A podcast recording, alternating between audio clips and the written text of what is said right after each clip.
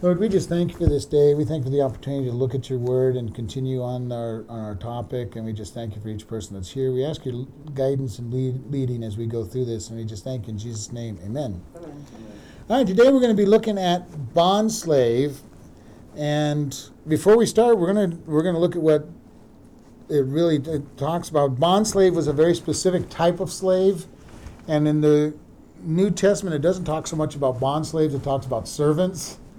Uh, a bond slave in the Hebrew was one who said that after he, when he was supposed to be released after seven years, said, "I like my, I like I like my master. I like the life I've got. I want to I want to remain as their servant for the you know." And, and they voluntarily gave up their freedom to be that person's servant. In the Hebrew, in the Greek, the word that is used as servant or slave in the ones that we're going to look at is doulos and it literally means one who gives himself up to another's will. Okay, which is a little more than a slave, okay, because a slave could be voluntary or involuntary. Uh, but this particular word for doulos literally means that it was more of a voluntary. I am choosing to be this person's servant or slave. I mean, you may have started out, but you, you took that next step of saying, I am going to. And another definition that I like even better one who gives himself wholly to another's will. With a okay? W? Yes, with a W. Uh, so as we look at these words, this is the definition we're going to be really looking at one who gives himself wholly or completely to another's will. And that's what God is wanting us to do in his to him is to give ourselves completely.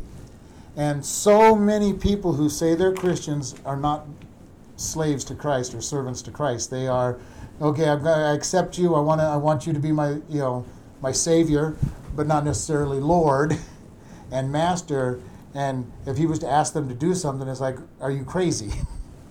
and uh, this is this is you know they probably wouldn't be that blunt to to God and you know and I, and, and I like to bring that out. You know, normally what we really what we do speaks louder than what we say. You know you know, God says, you know, God's leading us to do something and we don't do it. And basically what we are saying, God, you're absolutely nuts. I'm not I'm not going to go do that. Okay? Otherwise we'd be doing it. now, we probably never in our crazy, you know, wildest dreams would say, God, you're you're nuts, but isn't that what we really do when we don't do what we know he's telling us to do? You know, uh, and it's very important for us to be that that way. So we're going to be starting out in 1 Corinthians chapter 7.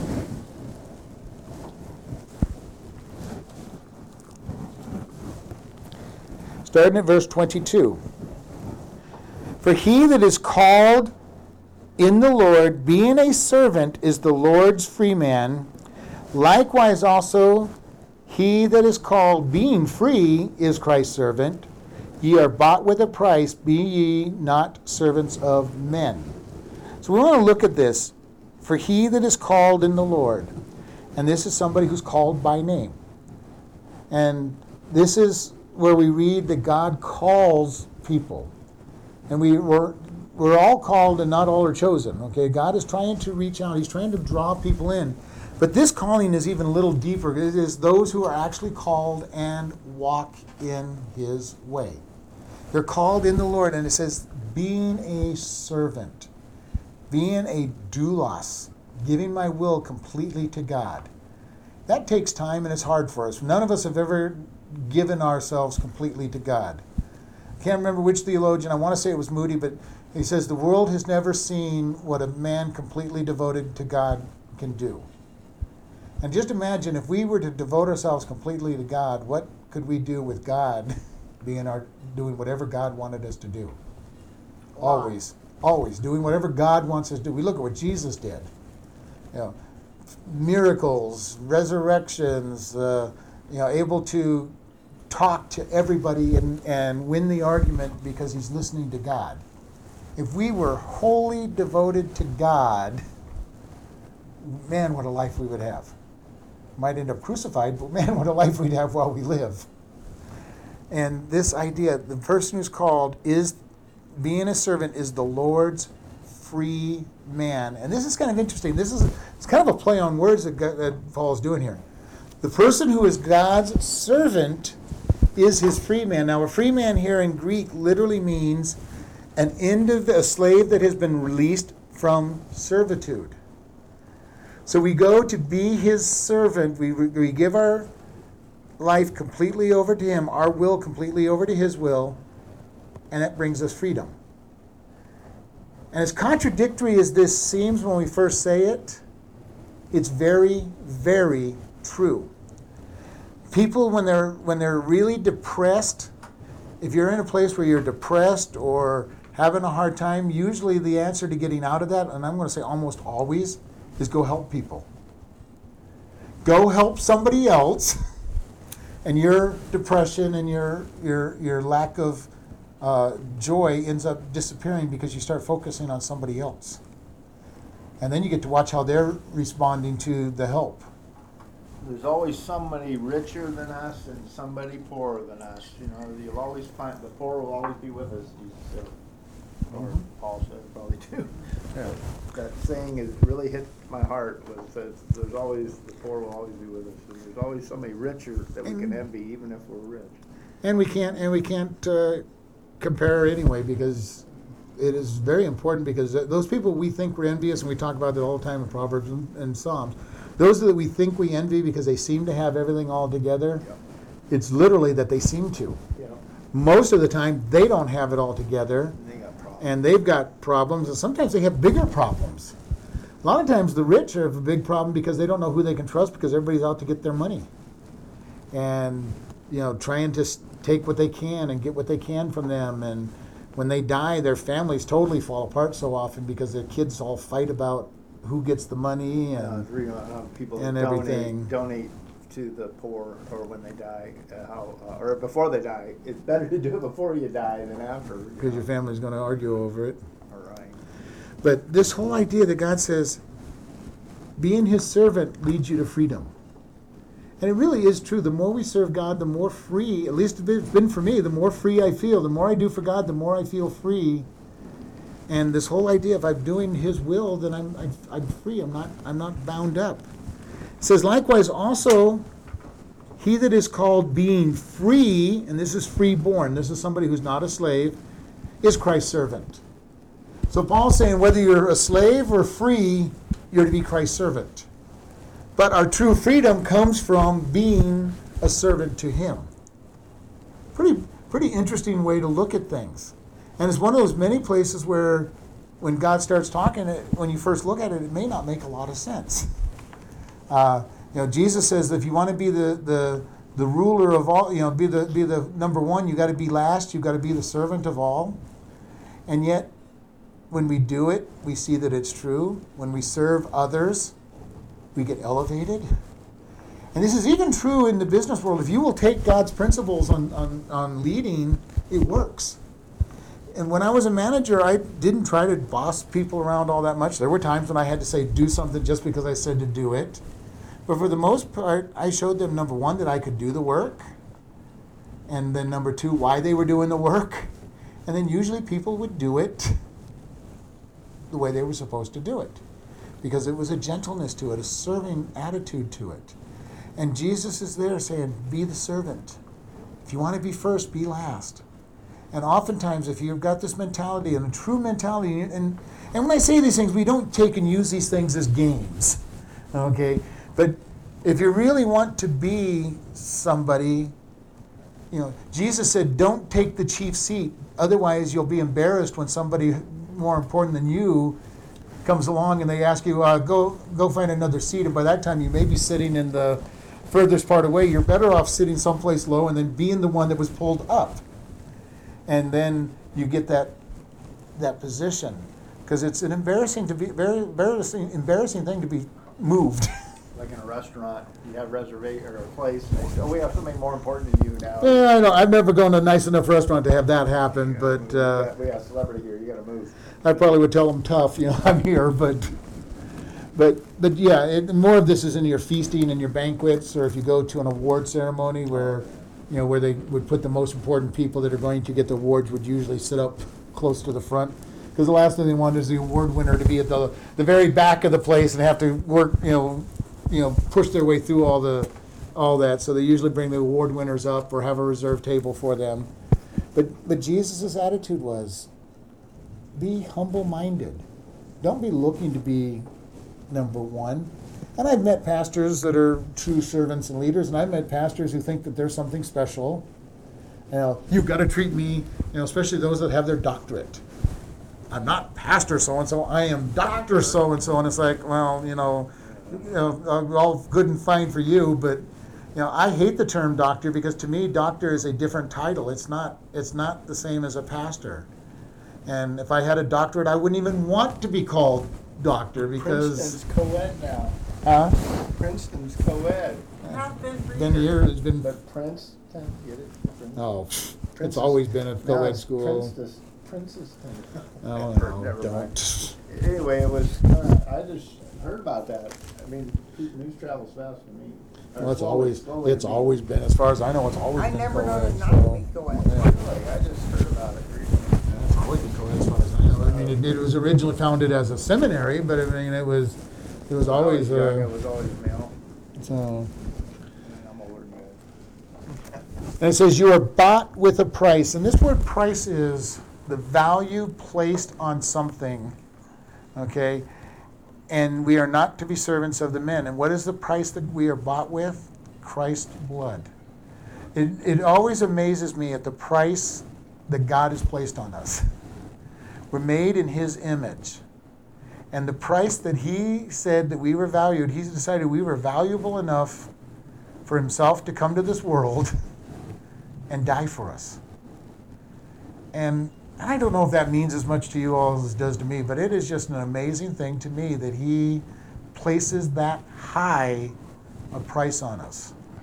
And unfortunately, most of us don't push, put that high a price on, on ourselves or others. Because if we did, we would treat each other very differently than we do. If we really put the understood that the price that each individual in this world is worth was the price of his blood, for him to come down to this world and, and be take on all sin, that to me is an amazing thought, and that's one of the reasons I try to treat people as good as I can. You know, when people are, are misbehaving and, and everything, and you know, I, I know they're sinners and I know that's who they are, so and I'm going, but Jesus died for them. Doesn't mean that I'm always perfect in it and that I don't get get ruffled at times. But for the most part, I try to just love people. Jesus died for them. He put a great price on them. Jesus was hard on the Pharisees and the scribes because they thought they were all important and righteous and everything, and he liked to kind of put them in their place a little bit. But even there, he was loving them. He was trying to get them to a place where they realized that, hey, you may think you're special, but you are nothing but a sinner as well. You know, because the scribes and Pharisees really didn't think they were sinners. They thought they had it all put together. That you know, I am, I am it. I've got. I keep all of God's laws. Because you think about the the rich young ruler, which would have been a scribe or a Pharisee, and what was his answer to Jesus? He said, you know, go keep the go keep the. Uh, you have Moses. Go follow the laws. And he goes, I've kept them all since my youth. Yeah. Talk about being arrogant. I've kept all the laws. I haven't broken any of them. And then Jesus gives him just a couple to show him that he hasn't even kept all the laws. And then he says, "Go and sell all that you have." And Jesus wasn't necessarily telling them that it, to, that you know you had to be poor to be to be a Christian. You had to give away everything. But he was making one great point because when he left, he goes, he went away sorrowful because he had much. He had an idol, and his idol was his money. And he wasn't going to let his m- money go so that he could follow God. So he, God was basically showing him, Jesus was showing him, you've got a God before God. You've got money as your God.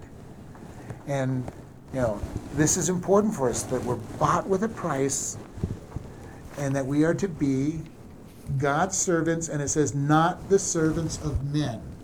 We are not to give our will wholly over to the world's system.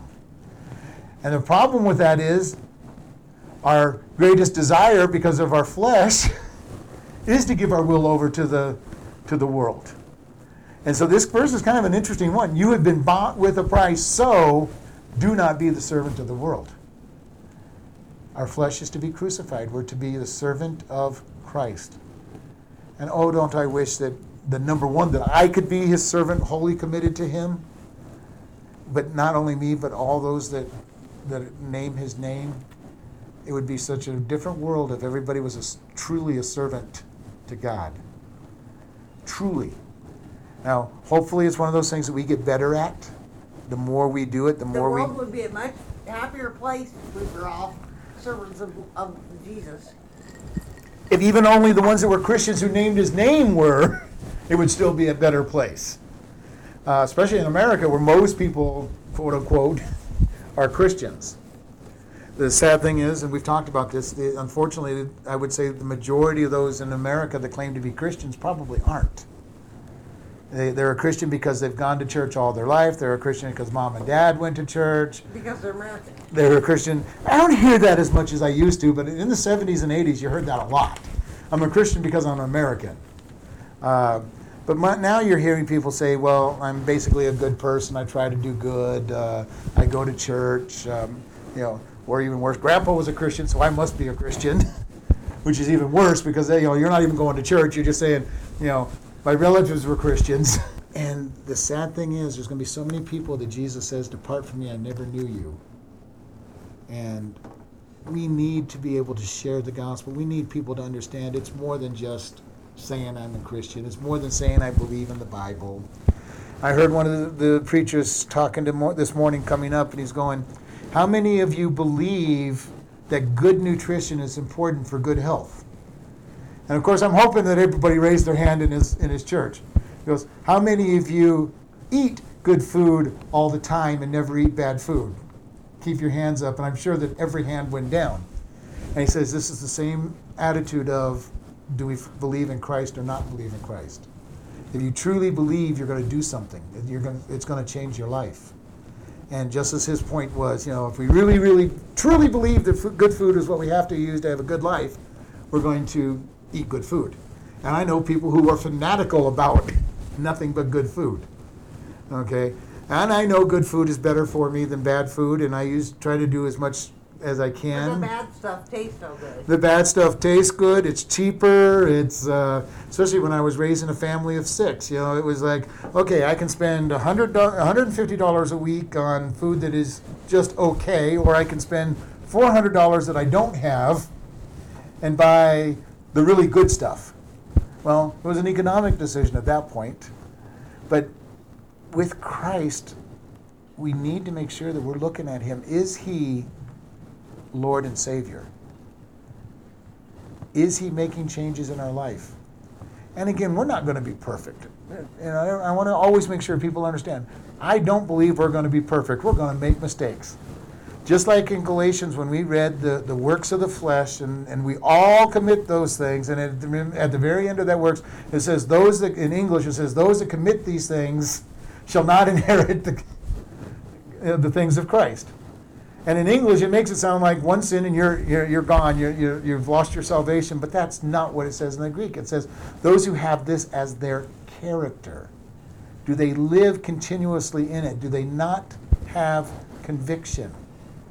God is saying we're to be like Him. Unfortunately, we're not going to be perfect in this world, but we should be seeing ourselves become more and more perfect, become more like Him. When you've been walking with God for 40 years, you should be able to look back and say, I have gone a long ways. I am not the same person I was 40 years ago. If, you can, if you're the same person you were 40 years ago, there's something wrong with your relationship with God. Because all through this, he says, we become like what we worship. We become like who we hang out with. And we know that to be true. Watch your kids. You know, when your kids are being raised, watch your kids hang out with the wrong crowd, and slowly they will become like the people they hang out with. Disobedient, disrespectful, whatever it is, they'll become like those kids. And the same thing as an adult. If we want to go down the wrong road, we hang out with the wrong people. And slowly we will become like them. And we may not even realize that we've done it.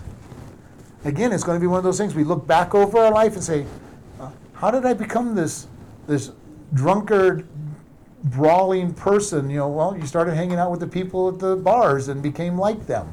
How did I become this thief I became? Well, you started hanging out with people that just stole things for the fun of it. You know, Uh, how did I get into all this drugs and alcohol and all this stuff? Well, you started hanging out. Most people do not become a drunk, you know, just one way, one guy to go, I'm going to go to the bar and I'm just going to get drink and get drunk and be a drunk. That's not how it starts. You go out for whatever reason and have a few drinks with the with the crowd, with your buddies. Very few people go out and take their first drinks by themselves. Now, it, it happens, I know it happens, but the majority of people who start down that path go out with the friends after work or, or on the party after school, and they start that process with others. And then they start getting the addiction, they start getting the time. Nobody goes out and says, Well, I want to be a heroin addict and go shoot up a full, full, full dose of heroin. They start out with smaller drugs and they work their way up. They get tricked into it by their friends or whatever. Uh, you know, you don't usually just go out and say, well, I'm going to go ruin my life today and, and, and go do things that are going to ruin it. It's something that you develop the habit of. It's going to be the same way with God. When we come to Jesus, for all of us in this room who have been who have Jesus as our Lord and Savior, we probably did not fully understand what we were doing when we asked Jesus to be our Lord and Savior. All we knew is that we were convinced that by the word of God that we were a sinner that was headed for hell and we needed Jesus. And we didn't know much more beyond that. And like I said, when I first was witnessing to all my friends when I got saved, my message was you need Jesus because you're going to go to hell because of your sin. Well, how do I do that? I go, I don't know. Come to come to Sunday school with me. I didn't have the whole message. I didn't even know most of the message. All I knew is that you needed Jesus. Yeah, and I did not know how to do that or why to do, you know, how what the steps were to do it. All I know is I asked him into my heart, and that didn't mean I didn't know how to express that to others. But it's so important that we learn to be his servant, his slave. We're going to turn to Ephesians 6. Like that saying, it's greater, uh, easier for a camel to go through the eye of a needle than a rich man to enter heaven. That's what Jesus said. Ephesians six. Ephesians 6.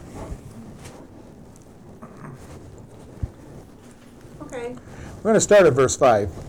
Servants, be obedient to them that are your masters according to the flesh, with fear and trembling in the singleness of your heart, as unto Christ. Not with eye service as men pleasers, but as the servants of Christ, doing the will of God from the heart, with good will, doing service to the Lord and not to men, knowing that whatsoever good thing any man does, the same shall, shall be received of the Lord, whether he be bond or free. Excuse me, I got the hiccups. Boo. All right, so this is Paul talking to servants that are literal servants and slaves. And we kind of would be able to say this is when we when we teach this, we usually talk about this being employ, you know, looking at this as employers for us. And its first thing he says, "Be obedient to your masters according to the flesh, with fear and tremble, trembling in singleness of heart, as unto God." All right. So when our service, when we are working, our service should be as it is working for God. And I've seen too many people in the business, in the world, in the in the workplace, who do as little as they can get away with, and this includes Christians oftentimes doing as little as they can get away with, and and keep their job. And depending on your boss, that might be very little, or not not not much leeway at all. But Jesus is saying, you're being paid to work. Go work. or you're, you're, you're, you're to work when you're, when you're given a job and do, your, do it your best. And this is what he goes on, not as eye service, and this is kind of an interesting word, eye service, not when you're being watched as men pleasers, you know, you're not trying to please, you know, treat, you know, and this one is steady to please, to, to please, okay? And I don't know if you've experienced this, but I've seen people, I've watched people work harder at not working than working. It would have been easier just to do the job. Yeah, I've seen people that, that have worked really hard at not working when it would have been easier just to go do the job It would half the time. and not, not take the chance of being in trouble. And this is what it says men pleasers. I'm studying that person to know how to please them. Well, many criminals in prison have that same. Same thing. They mentality. Work hard, work hard doing something criminal and they could just got a job. And it, yeah. And in this case, it's, you know, not as eye service, just when they're watching, as men pleasers, that idea of studying. I'm watching that person. What can I get away with? And it doesn't take employees long to know what the boss is going to let them get away with and what they're not going to be getting away with. And, but as servants of Christ, doing the will of God from the heart. So he's t- God is telling us that when we have a job, when we're working for somebody, in this case he was talking to servants, but also just workers, do it as if you're working for God. And that's going to change the way the way people work. If more Christians took this attitude, you'd be looking at every company, every manager, every boss owner, they would be looking for as many Christians as they could get in their shop. But you know, I've been there. I've been in a manager, and I've even hired Christians, and I kind of regretted sometimes hiring them because they didn't want to work. They were worse than some of my non-Christian workers, and I would get after them as a Christian. Sometimes I'm going, "You're you're a terrible testimony for Christ," and they're going, "What? You know." You're not working. You're not. You're not honoring God in your work. Well, I'm not getting paid enough. I go. I didn't ask you that. You're being paid what you agreed to work for. And that's something we have to remember. We, if we've got a job, we've we've agreed to a pay. If you don't want, if you don't want to work for the pay they're giving you, don't take the job. Uh, and I've had people tell me that, well, that's easy, easier said than done. Well, I've done it. I've I've had listened to what they said they wanted to give and what they wanted to pay, and I'm going, no, I'm going to do that work for that for that pay, and turned it down. And because I knew that if I took the job, I was going to work very hard at whatever pay that I accepted. Plus the fact that I know that if I'm working for a good company, I'll get a pay raise. You know, I, I know that. But this is the idea that we're to do His will with, uh, from our heart. We're to work hard. And I've seen this happen even in churches. A sad thing about churches is it's hard to motivate volunteers. A lot of times, a volunteer, because they're volunteer, doesn't take the, take the job seriously. I was Sunday school director, and how often did I have teachers that just blow off teaching that week because the easiest thing. You know, I'm not taking talking about taking one or two, you know, weeks, you know, days off or even a month off in a in a year. It's just every month something would come up. And got to go to this game, got to go visit this person, got to go do this. I go, why can't you do it on Saturdays? You know, I couldn't say that, but that's what I wanted to say to him. You know, why aren't you willing to serve God with your whole heart? And I understand things come up. Believe me, I understand things come up. They do in the workplace. You know, that's why sometimes you need to take a day off at work. But the key is when we're doing things for God, are we taking it seriously? You know, I've had people say, "Well, you know, Ralph, why are you why are you teaching five times a week?" Because I believe that's what God wants me to do to bring God's word to people. Am I being paid for five days a week? I don't know. I get paid. I get paid for whatever I do. You know, I, I don't even want to break down what I get paid down to an hourly rate because I'd be depressed if I did. I've had some lousy jobs, but to get over that, this Marine guy taught me no job is too big or small for a real person. Things have to be done. Be a real person in your heart, to work hard and do it. If you know it's not a good job or somebody's got to do it. But there's some jobs that I would. There are jobs and there are people that I wouldn't work for. I had a company that they said they cared for their people and the people were important, and I took a management position with them because I truly believe that people are important. They're an asset to a company. Ethical. Uh, but what they did was they treated the employees like they were a commodity. Use them up and go to the next. I'm going, that's not how I do it. That's not how I handle my people. I can't work for, I end up leaving the company. Okay? And I've left more than one company because of the way they ran their place or the way they the way they did things and said, "No, I can't I can't do things the way you want." I left a job one time because they wanted me to do illegal things. I'm going, I can't do it. You know, I can't do it. I'm not going to. They go, well, you want to have a job? I go, well, here's my keys, and I left. Yeah, and the key is, where are you going to draw your line? Where will you draw the line when it comes to this kind of stuff? Are you going to stand up for God? Are you going to work as if you're working for God? And that can be a big, big challenge sometimes.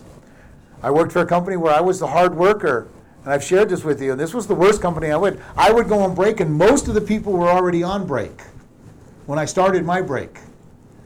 I would leave after my 15 minutes was up, and they were, and the ones that were on break when I started were still on break when I left.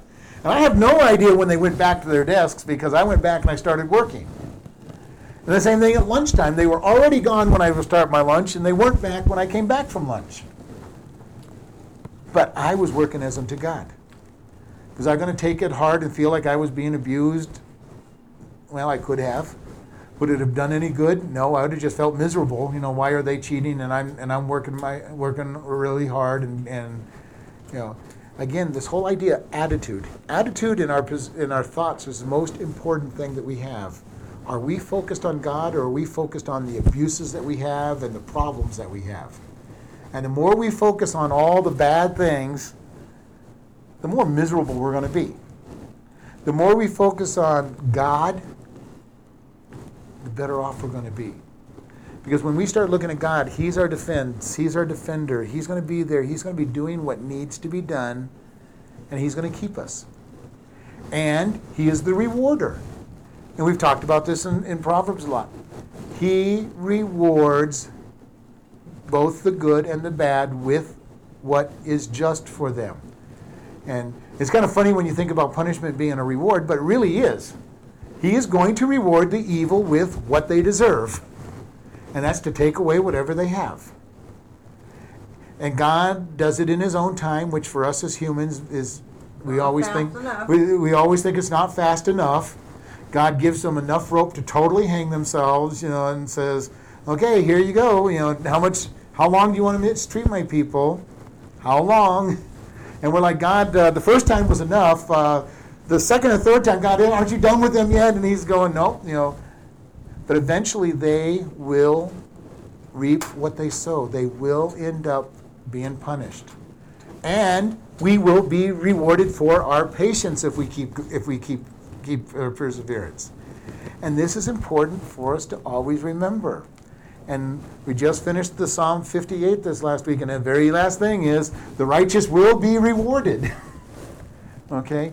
We, if we follow righteousness, will be rewarded as long as we don't give up.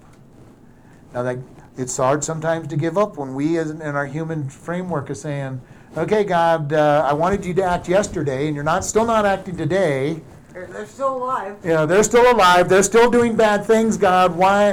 You know, when are you going? When are you going to take them out?" And God says, "I'll take them out when the right time is there, when He's given them enough chances that there is no way that they could say, I didn't know any better.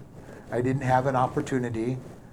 When people stand before God in judgment, they will be without excuse. Now, they technically are without excuse after one time, but they will really get you at the point where they are without excuse. There will be no excuse whatsoever for what they did because God has given them plenty of chances. And we just need to learn to love them for who they are. Love them, and that's the hardest thing we have to do is to love people because some people just aren't that lovable.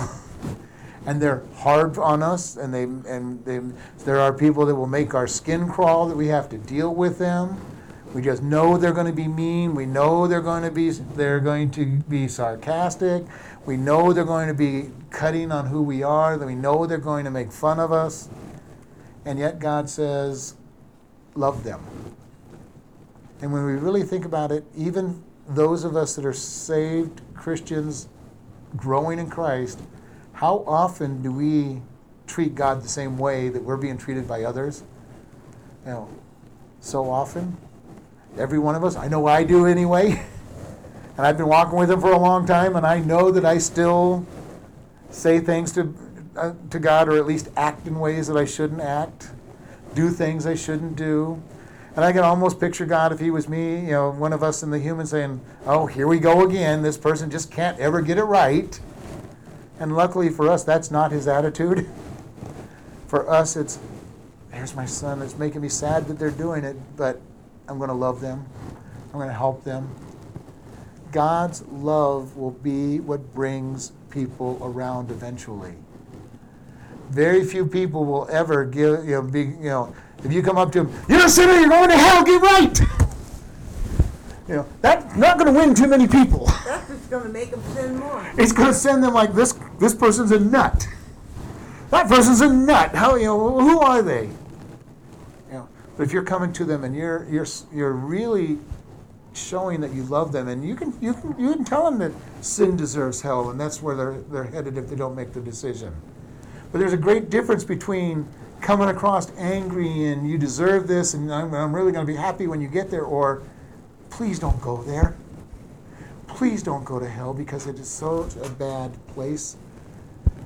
And this is critical for us. The idea that hell is, is not a place that we want to see anybody go. The greater understanding we have of hell, the greater thrust we're going to have of not wanting to see people go there.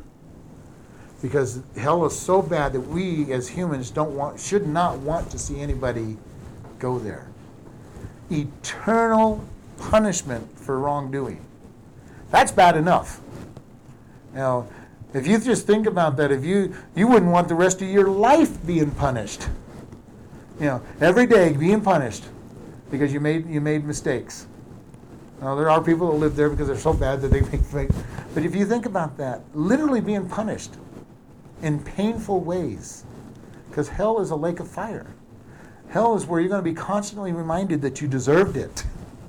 Your conscience pricking at you. You will not have any of the, the, attri- the good attributes of God no love, joy, peace, long suffering, nothing but hate, bitterness, despair for eternity. It's a place that we don't want to see anybody go to. And that is why we want to keep doing God's will. We want to be an example of somebody that does it. And then verse 8, knowing that whosoever, whatsoever good any man does, the same shall he receive of the Lord, which whether he be bond or free. We do good things because God gives us the ability to do it and he receives it. He accepts it. He accepts it. And this is the this is one of those ideas that you cannot do good without God being the one that generates that goodness in you. And our flesh doesn't want to do good. If it's not God doing it, we're truly not going to do good because usually when the wicked do something good, they're looking to get something out of the deal. I'm going to be nice to you because if I'm nice to you, you know, you'll be nice to me, or I'll I'll get a reward, or I'll be blessed, or I'll. It might even be as simple as I'll feel good if I'm good to you. And if that's our motivation for doing good to somebody and being nice to somebody, it only goes so far. If I'm only going to be nice to you because I feel good being nice to you, that's not the end all. It is the idea of this is I'm going to be I'm going to be kind to you. I'm going to be nice to you because God tells me to do that. To be to show you His love, I'm going to do that because He commands it.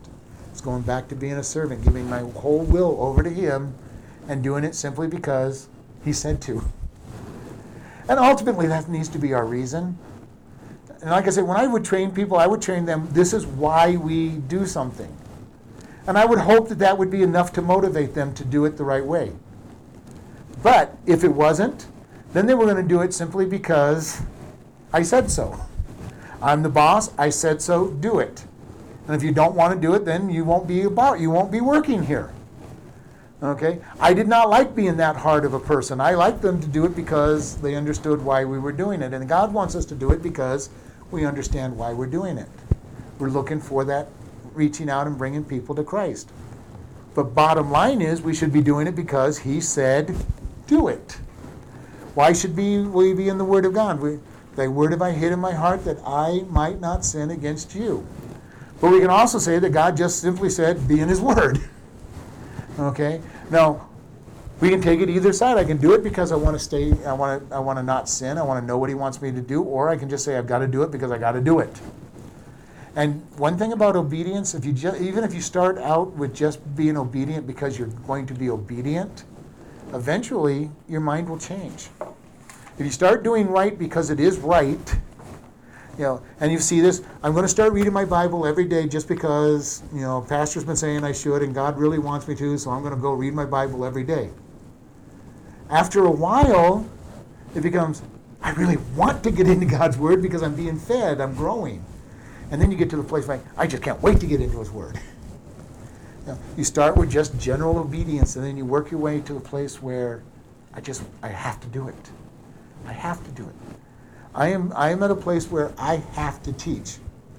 You know, I I Jeremiah in the book of Jeremiah, there was a place where Jeremiah was so angry with God, so upset at his treatment, that he said, I will not speak God's word anymore.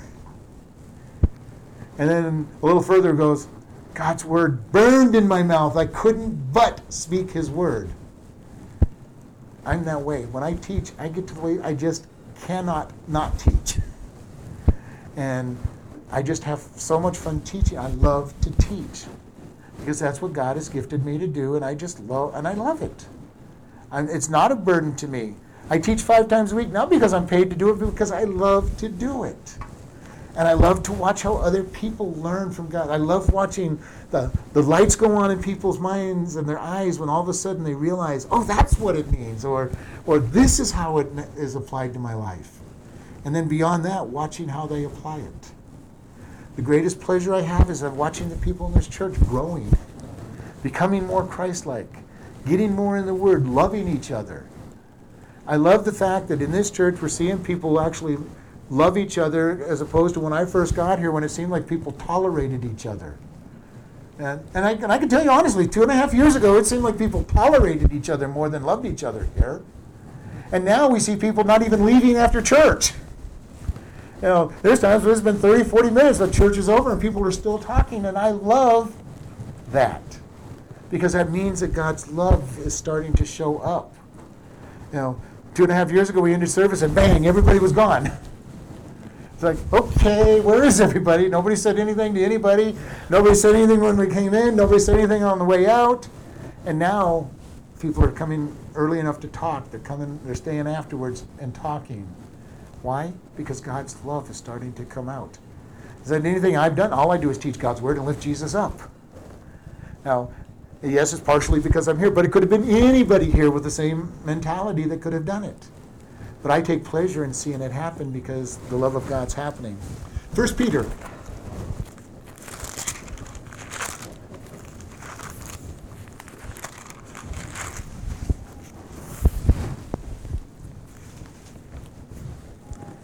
Chapter 2. Starting at verse 15.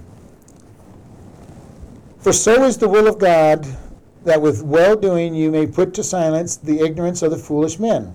As free men, and not using your liberty for a cloak of maliciousness, but as the servants of God, honor all men, love your love the brotherhood, fear God, honor the king. I want to kind of gear in on verse 16. As free, not using your liberty liberty for a cloak of maliciousness. Does anybody remember what we defined liberty as a couple weeks ago when we were on Sunday? No.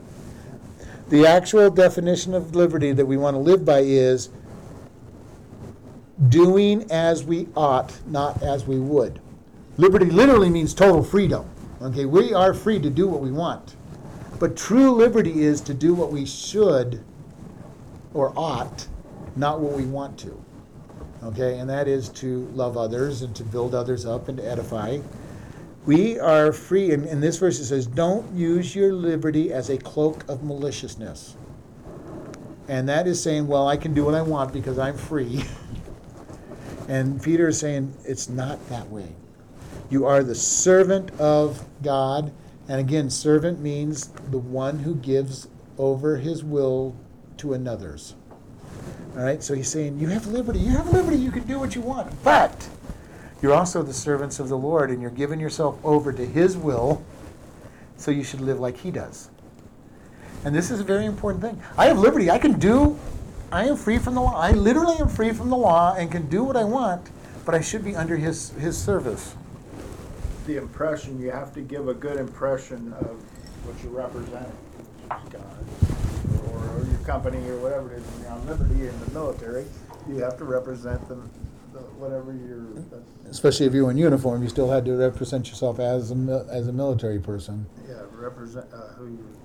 But this whole idea, we have liberty, we, we can do what we want because Jesus has paid for it. Now, it would be hard to be a Christian if you had the character of always doing wrong, because then you have to say, am I, am I truly in relationship with him? But it says we have the liberty to do what we want, but we are his servants. We are his servant. We are, we are free to do what we want, but we have, we give our will over to him. And the more my will is given over to him, the more I want to do what he wants me to do. And this is the great place where we see it. We get him so much into us that we change. He is so much into us that we change. And I act like him because he is in me. He's changing who I am. He's changing my very core of my being. And this is important for us to understand. God changes the core. I've heard people say, well, I just can't give up such and such. I go, who's asking you to give it up? God will deal with it. Okay, and this is why it's so important. We give the gospel message. The gospel message is we're a sinner headed for hell in need of Jesus. Once Jesus is in us, he is really the only one that can change our core beliefs. And our core beliefs are, are founded in us early on in our lifetime. One of the reasons the government wants to get these kids into daycare and, and, and pre preschools and everything is they especially want to get them away from Christians who are giving them the core values of Christianity.